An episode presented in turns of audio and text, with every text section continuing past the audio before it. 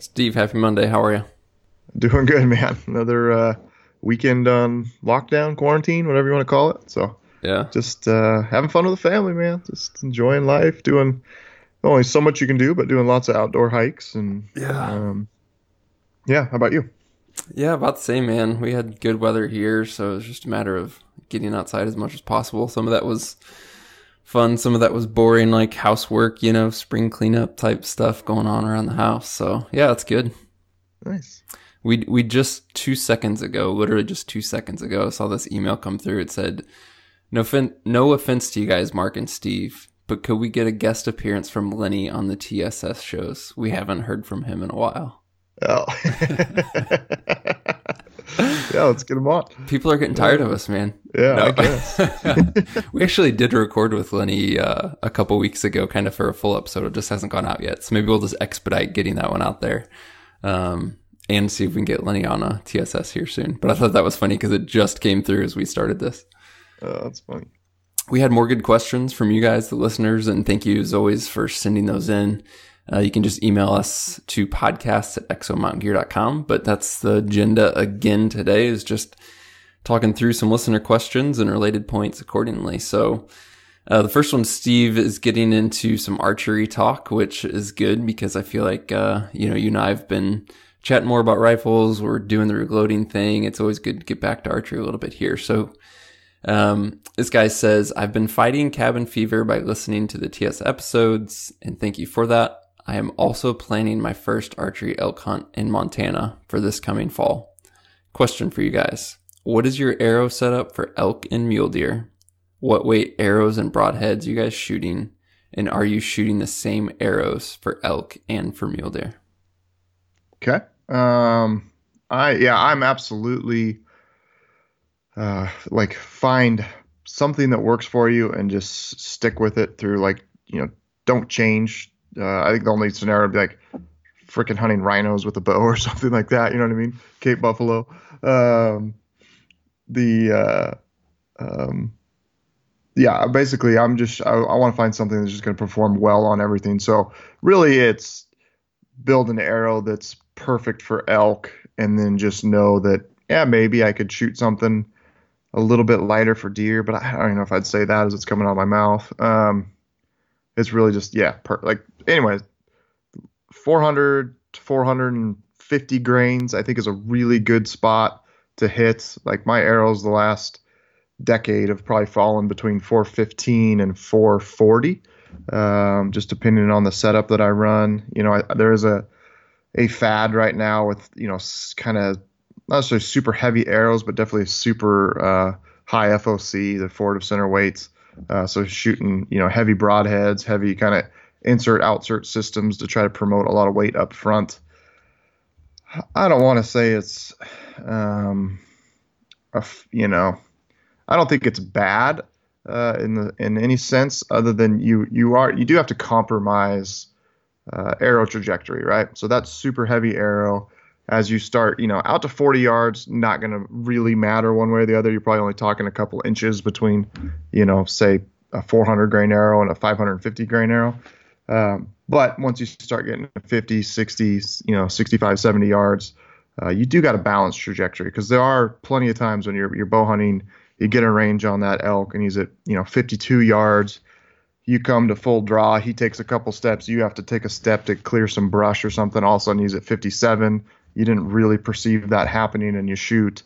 Um, you know, a couple inches of trajectory is going to make a big difference at that distance. So, to me, it's always been a striking a good balance of of an arrow that's going to um, that ha- you know shoot as flat as possible, and at the same time, um, uh, you know, penetrate well. And a, and a lot of that comes down to the broadhead design, right? Like you want a you don't want a giant cutting diameter. You want something that's kind of cut on contact that's going to penetrate well. Uh, and and really pass through bone um, and and pass through both sides, so you get a good blood trail going out both sides of the animal. Um, I don't know. What are your thoughts? Yeah, I mean, pretty similar. I don't. Um, I I'm starting with building an elk arrow. Like I I just like unlike you, I don't mule deer hunt with bow every year, so it's not like that's not my consideration. My consideration is with elk, and that's what I'm building my arrow for. Um, but in terms of what I'm looking at, it's generally pretty close. I'm probably a little bit heavier. I think the the arrows I'm shooting currently are going to be 455, 460, so just a touch heavier. Um, but actually did play with some, you know, some super heavy arrow arrows recently, and it's exactly what you said. Like at first, when I was just, you know, kind of dialing on the bow and the sight, and I was shooting between 20 and 40, I was like, ah, that's not so bad. But really, I mean, stepping back past 40, I think the first time I shot at 60, I was like, holy cow, like those things are, you know, they're dropping for sure. Mm-hmm. Um, you know, and there, there's pros and cons, right? Like, we got guys making arguments for all kinds of things, you know, the benefits of heavy arrows, um, arrows when it comes to penetration, even quieting your bow, et cetera, et cetera. But as you said, you're giving up some of that um, trajectory. Um, I just, yeah, I don't, you know, it's, it comes back to placement. As you said, it comes back to broadhead design. Like there's just all kinds of variables. But I think going back to what you said initially, just something well rounded, a good do it all, you know, getting in that four to 450 range is going to be pretty solid no matter what you're doing. As you mentioned, rhinos or something aside, right? But I will even, you know, even for whitetails, which, um, you know, they can be jumpy, they can jump the string, be very spooky. I don't even really change for that. And like, yeah, it's it's a lot to be shooting a 465 grain arrow at a whitetail. It's more than you quote unquote need, but at the same time, for me, it just goes back to simplicity of setup, dialing in one system, not changing yeah. tapes, not changing bow tunes, none of that. Just like get dialed right now and then shoot that same setup for you know the coming months and just shoot as much as possible versus tinkering as much as possible or trying yeah. to optimize for the the marginal gains on the end of the spectrum. Yeah, I used to do like a 3D setup, and then I'd convert my bow after you know middle of summer to to a hunting setup, and then at some point I was like, this is stupid. Like you just wait. Like I, I ideally I get my bow dialed in, uh, you know, right now, January, February, March, and then just shoot that whole setup all year long. Get really familiar with it, get comfortable with it, um, and I think you're you're going to be uh, you know, way better off when it comes hunting season because you've shot, you know, thousand plus arrows through that bow and you, you know it well. You know the broadheads fly well, uh, and you're not constantly, you know, tinkering around because sometimes it can be a pain in the butt. Sometimes, you know, a little change and all of a sudden you gotta, like, like you mentioned, retune and and you're maybe not getting as good a flight. So it's like if you get, if you can dial in something, get it shooting great, just freaking leave it be and and shoot and practice and because uh, at the end of the day, that's all marginal stuff, right? It's the shooter, the shooter's confidence uh, that that is going to make the biggest impact on you you making a good shot when that animal steps in front of you. So for for whitetails or something, it would make no sense to me because um, I do you know talking about this heavy stuff. Like I said, it doesn't matter until you get out to 40, 50, 60 plus yards. Like anything under 40 yards, you you're seeing like half an inch of impact or something like that. At yeah. uh, you know, you know, it's a tree stand shot at 22 yards like the difference between a 350 grain arrow and a 500 grain arrow are not going to be that much. Yeah, and it's honestly, you know, going back to almost feels like a former life at this point. But like, if you have the time to tinker and mess with all those arrow setups and tune, like if you have the time, that's fun, man, and you'll learn a lot by doing it. And if you want to optimize a setup, I, I think there can be a case made that if you have the time and desire, like an elk arrow and a deer arrow could be optimized, but um, it's also not necessary. It's marginal gains for the most part.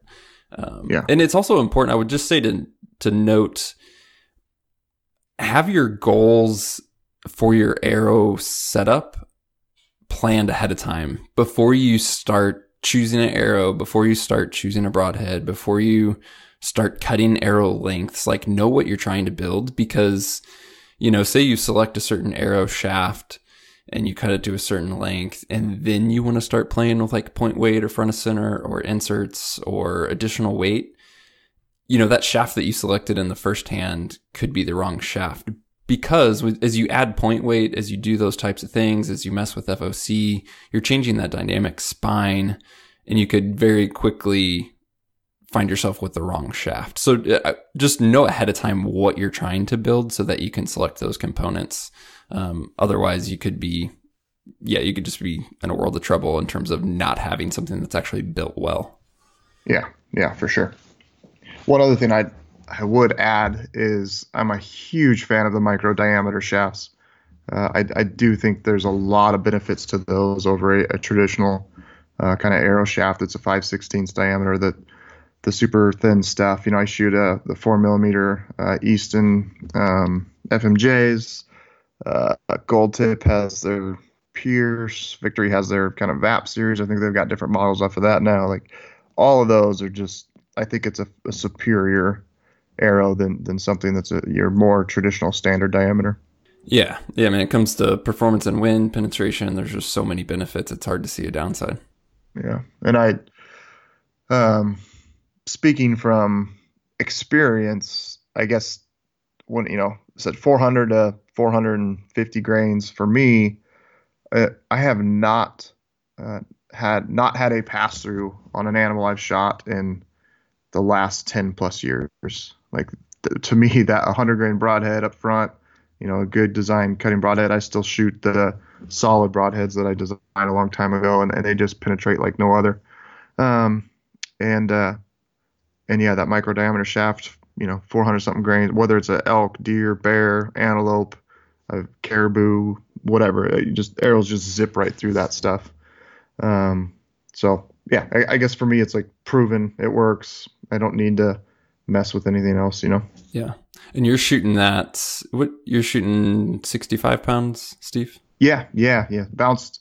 I used to shoot 70. My shoulder's really jacked up, so now it's 65 pounds, uh, 29 and 29 and a half inch draw, depending on the bow. Um, and then um, I want to say velocities anywhere from 280 to 295 is probably what I shoot. Mm-hmm. Um, I don't I don't think I've had a hunting bow shoot over 300 feet per second.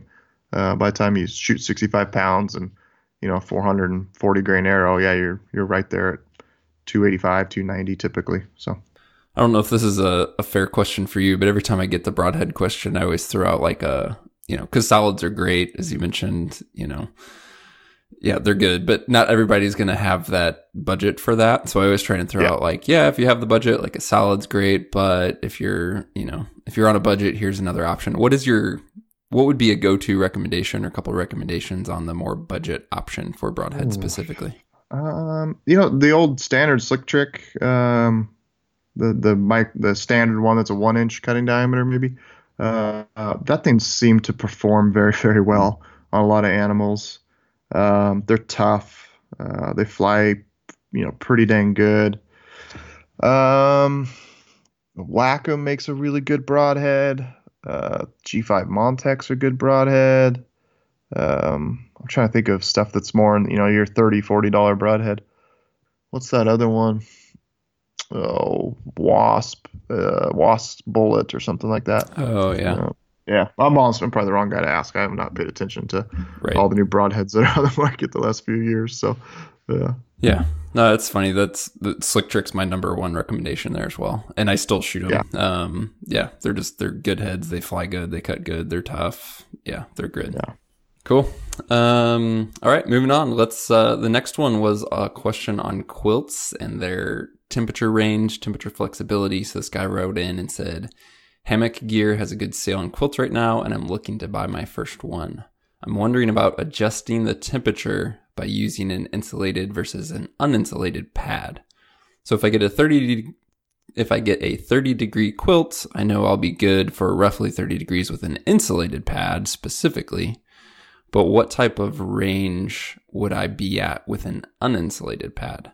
So I guess he's asking about warmer weather camping with a quilt and is it smart or what can he expect if he goes with an uninsulated pad and a quilt specifically knowing that the temperature rating of his quilt is not going to perform at that rating but again it's for warmer weather what are your thoughts there um, I like the direction he's approaching it from. Right, it's not it's uh, the correct direction and understanding how important the R value is underneath you.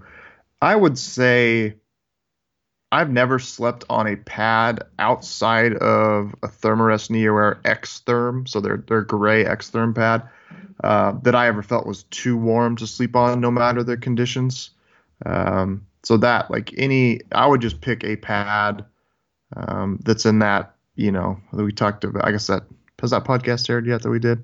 Probably not. Um, yeah, I so, think we yeah. did mention something on a TSS episode about quilts, but yeah, our in-depth discussion on sleep systems is coming soon. not aired. Okay. Um, so pick something. There's a new testing out called is it ATSM or ASTM? It's like a standardized testing method.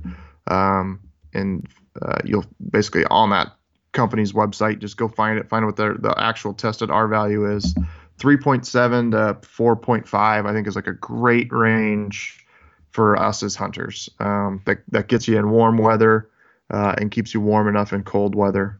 Um, I found out that the R value of of bags is tested with a pad that's like either like 4.0 or 4.2. Um, so that's kind of what the thing's based off. That's what he's getting at there, of the rating on the quilt. Um, but I would just get a yeah a pad that's an R value that's right around four, and then get a 20 degree quilt. If I was gonna, you know, that's basically what I run. Um, and when it's warm, you just don't. The, the beauty of that quilt is the ventilation, right? You just open it up, it becomes a blanket. You easily kick a leg out of it. Um, it's it's awesome. So the only scenario I could see, you know, typically my camping, you know, it's a backpacking trip or something like that. I'm still in the mountains, and even in summer, it's, you know, maybe f- 50, 55 at night. Uh, it's not like you're sleeping out where it's really, really hot. So I could see a uninsulated pad if you're like backpacking the Grand Canyon, maybe something something south, right? That's like that it's legit like 85, 90 degrees at night. Um, I could see that scenario of of playing with an uninsulated pad to to keep yourself cool. But uh, if you're just talking about hunting the Rocky Mountains, you know, backpacking in July and August, it still gets relatively chilly at night. Um, so I would just yeah just stick with like a four four ish and that 20 degree thing, and you'd be a 20 degree quilt, and you'd be golden. Yeah. Yeah, it's um yeah, exactly what you said. The the versatility in terms of ventilating that quilt and mine's a I think mine's a 22 degree, which I've had into low to mid teens and been nice. And then I've, you know, had it in like what you said, 55, 60 and just ventilate it or, you know, use it partially essentially. Um, if it's super warm and muggy, because I have done some of that camping, honestly, I just tend to go to a hammock for that if possible. Um, yeah, it, it just it's cool and it ventilates well, and I'm typically not, um, yeah, just concerned with other shelters at that point. So I haven't done that extensively, but I have made that my go-to. If you're in truly, truly warm weather camping, that a hammock's just awesome for that specifically. Yeah, I like that idea. Yeah. Yeah. The we had a follow up on the question when we were talking the other day about bladders and bottles. Uh, and this guy wrote in and he said, As you guys mentioned in a previous episode, I had a hard time knowing how much water was left in my water bladder when it's in my pack. So I started carrying my water bladder and the load shelf between the bag and the frame. Uh, for context, he is running an EXO. And he continued to say, It is protected right in there. You just have to peel the edge of the pack back to take a quick peek at your water bladder and see how much water is left. Have you guys tried this approach? Are there downsides to running a bladder this way? Um, I've done it a little bit. I when the bladder is completely full, um, you know, a, three liter bladder, it, it forms a pretty decent sized tube. There are some bladders on the market that have like internal chambers so that they don't turn into a, tube, right? They, they stay more kind of wide and flat. I wouldn't be, um, I wouldn't be hesitant to use one of those in between. The the platypus bladder that I use doesn't have that, so it it's just this big tube, um, and so it kind of pushes the bag away from the frame, and the bag kind of wants to, I say wobble back and forth off of it, but basically you got the you know if you got the bag stuffed full and you're trying to jam that in between, uh, you're basically putting a you know a cylinder in between, and the bag just kind of wants to shift back and forth a little bit. So haven't done that uh, with the bladder I use. Like I said, a flat one would definitely work. Uh, it is kind of a pain in the butt. Um, they said not having that visibility. So, uh, but if it's working, to me, it's like there's nothing. If the, it's the guy's doing it and it's working for him, stick with it. Great. It's not like you're not hurt, hurting, hurting anything, right? Like, Right. um, just potential of your bladder is a little bit more exposed. Maybe a stick could slide in from the side, you know, um, and get it. I, I don't know. That's the only downside I could see. Yeah. Yeah, I mean there's, you know, there's upsides, right? It is quick to access. It is quick to see. God forbid you did have a leak. You know, it's not in your main bag, which obviously we've addressed that in how the bladder is stored in our bags, but still there's some upsides to it for sure.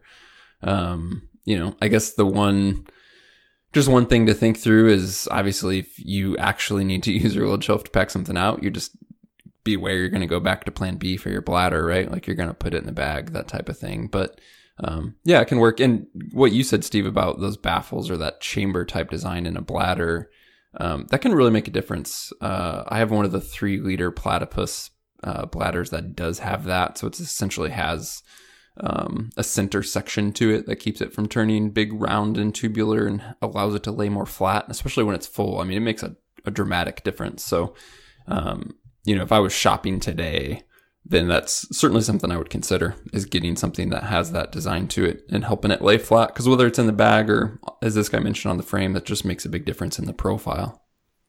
Yeah, absolutely. All right, let's tackle one more. This is a follow up um, to what we discussed back in the TS episode, TSS episode four. That's a mouthful. Said I listened to your recent podcast on this topic about the best way to secure head and horns to your packs. It's good info, but it piqued my interest about the best way to do it for those of us who run our packs without a lid attached. I have the accessory straps, but don't want to pack them unless necessary. Maybe you guys could talk about the best way with and without K3 accessory straps. So a few things here. One is all of our packs you can run without the lid. Um, and then what he's referring to, just so guys are clear, is we have a, an accessory called accessory straps, which work great um, for securing head and horns to the top of the pack, especially without a lid. That's context. Steve, walk through um, the use of those straps and then is there a reason, like this guy mentioned, he doesn't want to carry those unless he has to? Is there a way to do it with, you know, secure head and horns without those straps that you would recommend, or would you just recommend carrying those straps if you're going to run without a lid?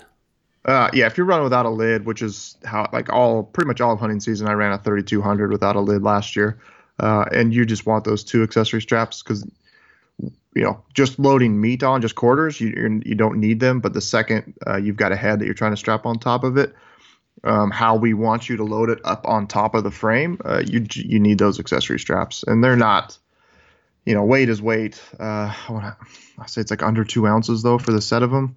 Uh, it's not super heavy for sure. Um, so the, yeah, you want them for sure because uh, that that's going to allow you to. I designed those things. They run. Um, from the top of the bag to the top of the frame. Uh, basically, you got those two. There's two at the top of the frame. There's two loops sewn there that are like attached right behind the load lifter straps, um, and then there's two loops. Basically, you got the Velcro flap for the bag, right, that uh, comes over the frame. The trifold piece. There's two loops at the kind of um, open shapes there, where the the uh, where they wrap around the, the load lifter straps on the frame. Um, and yeah, you're just gonna run those straight across and they're going to work great for just securing that head nice and tight to the frame. So, it would, uh, you know, I suppose if you're packing, if you, if he's really like on a weight savings perspective, if he's already packing, say like 25, 50 feet of parachute cord, he could he could run those through there uh, and kind of improvise just to get himself out of there. So it's like kind of double duty on that cord. Um, and I would imagine that would work pretty pretty well once you got everything dialed. I would be leery of because um, as you hike, things are going to kind of shift and settle in. And if you like tight a bunch of knots in the cord, uh, that could cause some issues for him, or, or, you'd have to undo the knots and then retighten it up as he hiked. You know, um, where a strap as it loosens, you can just you know after you hike a mile or two, you sit down, check all the straps, make sure everything's tight. It's pretty easy just to cinch those up a little bit more. Um, but yeah, you absolutely, you know, without a lid, you need something on top. Like we always sold on the K2s, we had the 2000s and they didn't come with a lid, but we shipped it with two extra buckles that you could take the roll top portion uh, and connect it to the lid straps are on the frame.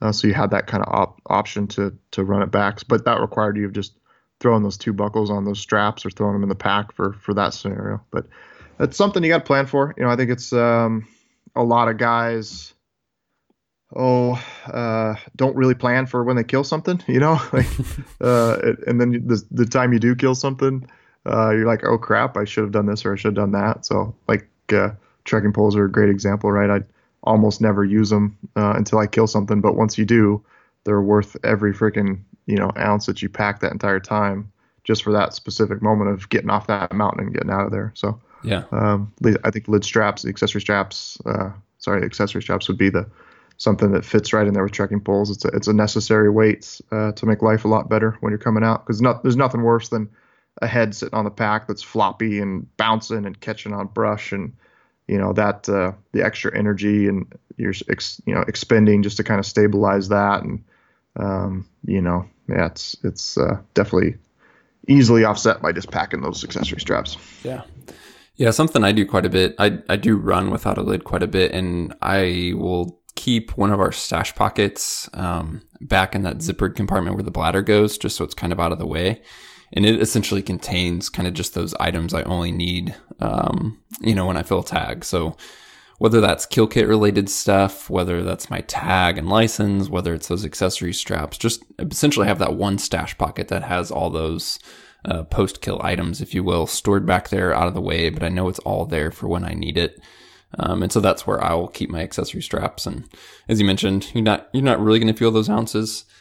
Um, and what you hit on there, Steve, about kind of not planning for the kill, it also just reminds me of, you know, over the years, something that I've paid more attention to and seen more guys do intentionally, which has made a big difference is when you do fill a tag, um, you know, obviously you're going to take photos, do whatever. That's great. But before you get into cutting that animal up and getting your hands bloody and messy is just before you do that, be prepared, get prepared for the pack out. Um, you know, even thinking of in Kodiak, Steve, when we were filling a lot of tags, like taking those extra five minutes to, you know, detach the bag from the frame, to get your load shelf ready, to set certain things out, to put certain things away, to have a snack for the pack like to do all those little things before you actually start diving into processing that animal makes a huge difference. Um, cause once you start, not only from, you know, getting your hands bloody, that type of thing, but just kind of that whole feeling of like once at least for me once i get going i'm just like in in the mode and i'm not Yeah. You know i'm not always thinking straight so i take those few minutes first to like get stuff ready be prepared for the pack out um, make sure i have water if possible like make sure the pack's ready to load the game bags are out the tags fit like just go through all that stuff first uh, so that you don't get in a rush and then make you know simple mistakes or just oversights that type of thing Yeah, yeah, it's definitely a lesson. Uh, And I still like, I still don't do it every time, uh, you know. But the times I do do it, it's like, okay, that was smart. Yeah, get just completely get ready. Um, so it's just a matter of putting the meat on and, and you're done. It's um, yeah, it's nice. So, cool uh, one question for you: How are you cutting your hair these days? Dude, I'm not. I am like in full quarantine mode. I'm starting to look like the guy from Castaway. Dude, I went. Uh, yeah, I was like, I literally, I was like, looked in the mirror and I'm like, man, I'm getting pretty shaggy. I need to get my hair cut. And it really dawned on me, like, oh crap, like I can't. Like all, like everything in Idaho shut down, and especially uh, haircutting places. So then I jumped on, jumped online to like, uh, initially just jumped on Amazon to look for a hair trimmer and basically like out of stock or $150. I was like, that that price can't be right. you know? Yeah. And then I went to like Wahl hair clipper, you know, like Wall W H L Uh AHL Clippers, um, and they have a big giant note on their homepage like due to high demand order we are, we are still shipping but orders are taking longer That's wild. It was such a funny like there's so many you know this is, this is obviously affecting the entire world and it's affecting so many people in just different ways right like Yeah. who would ever thought that uh, you know investing stock in a hair clipper company would have been something great to do three weeks ago right, Right. Yeah.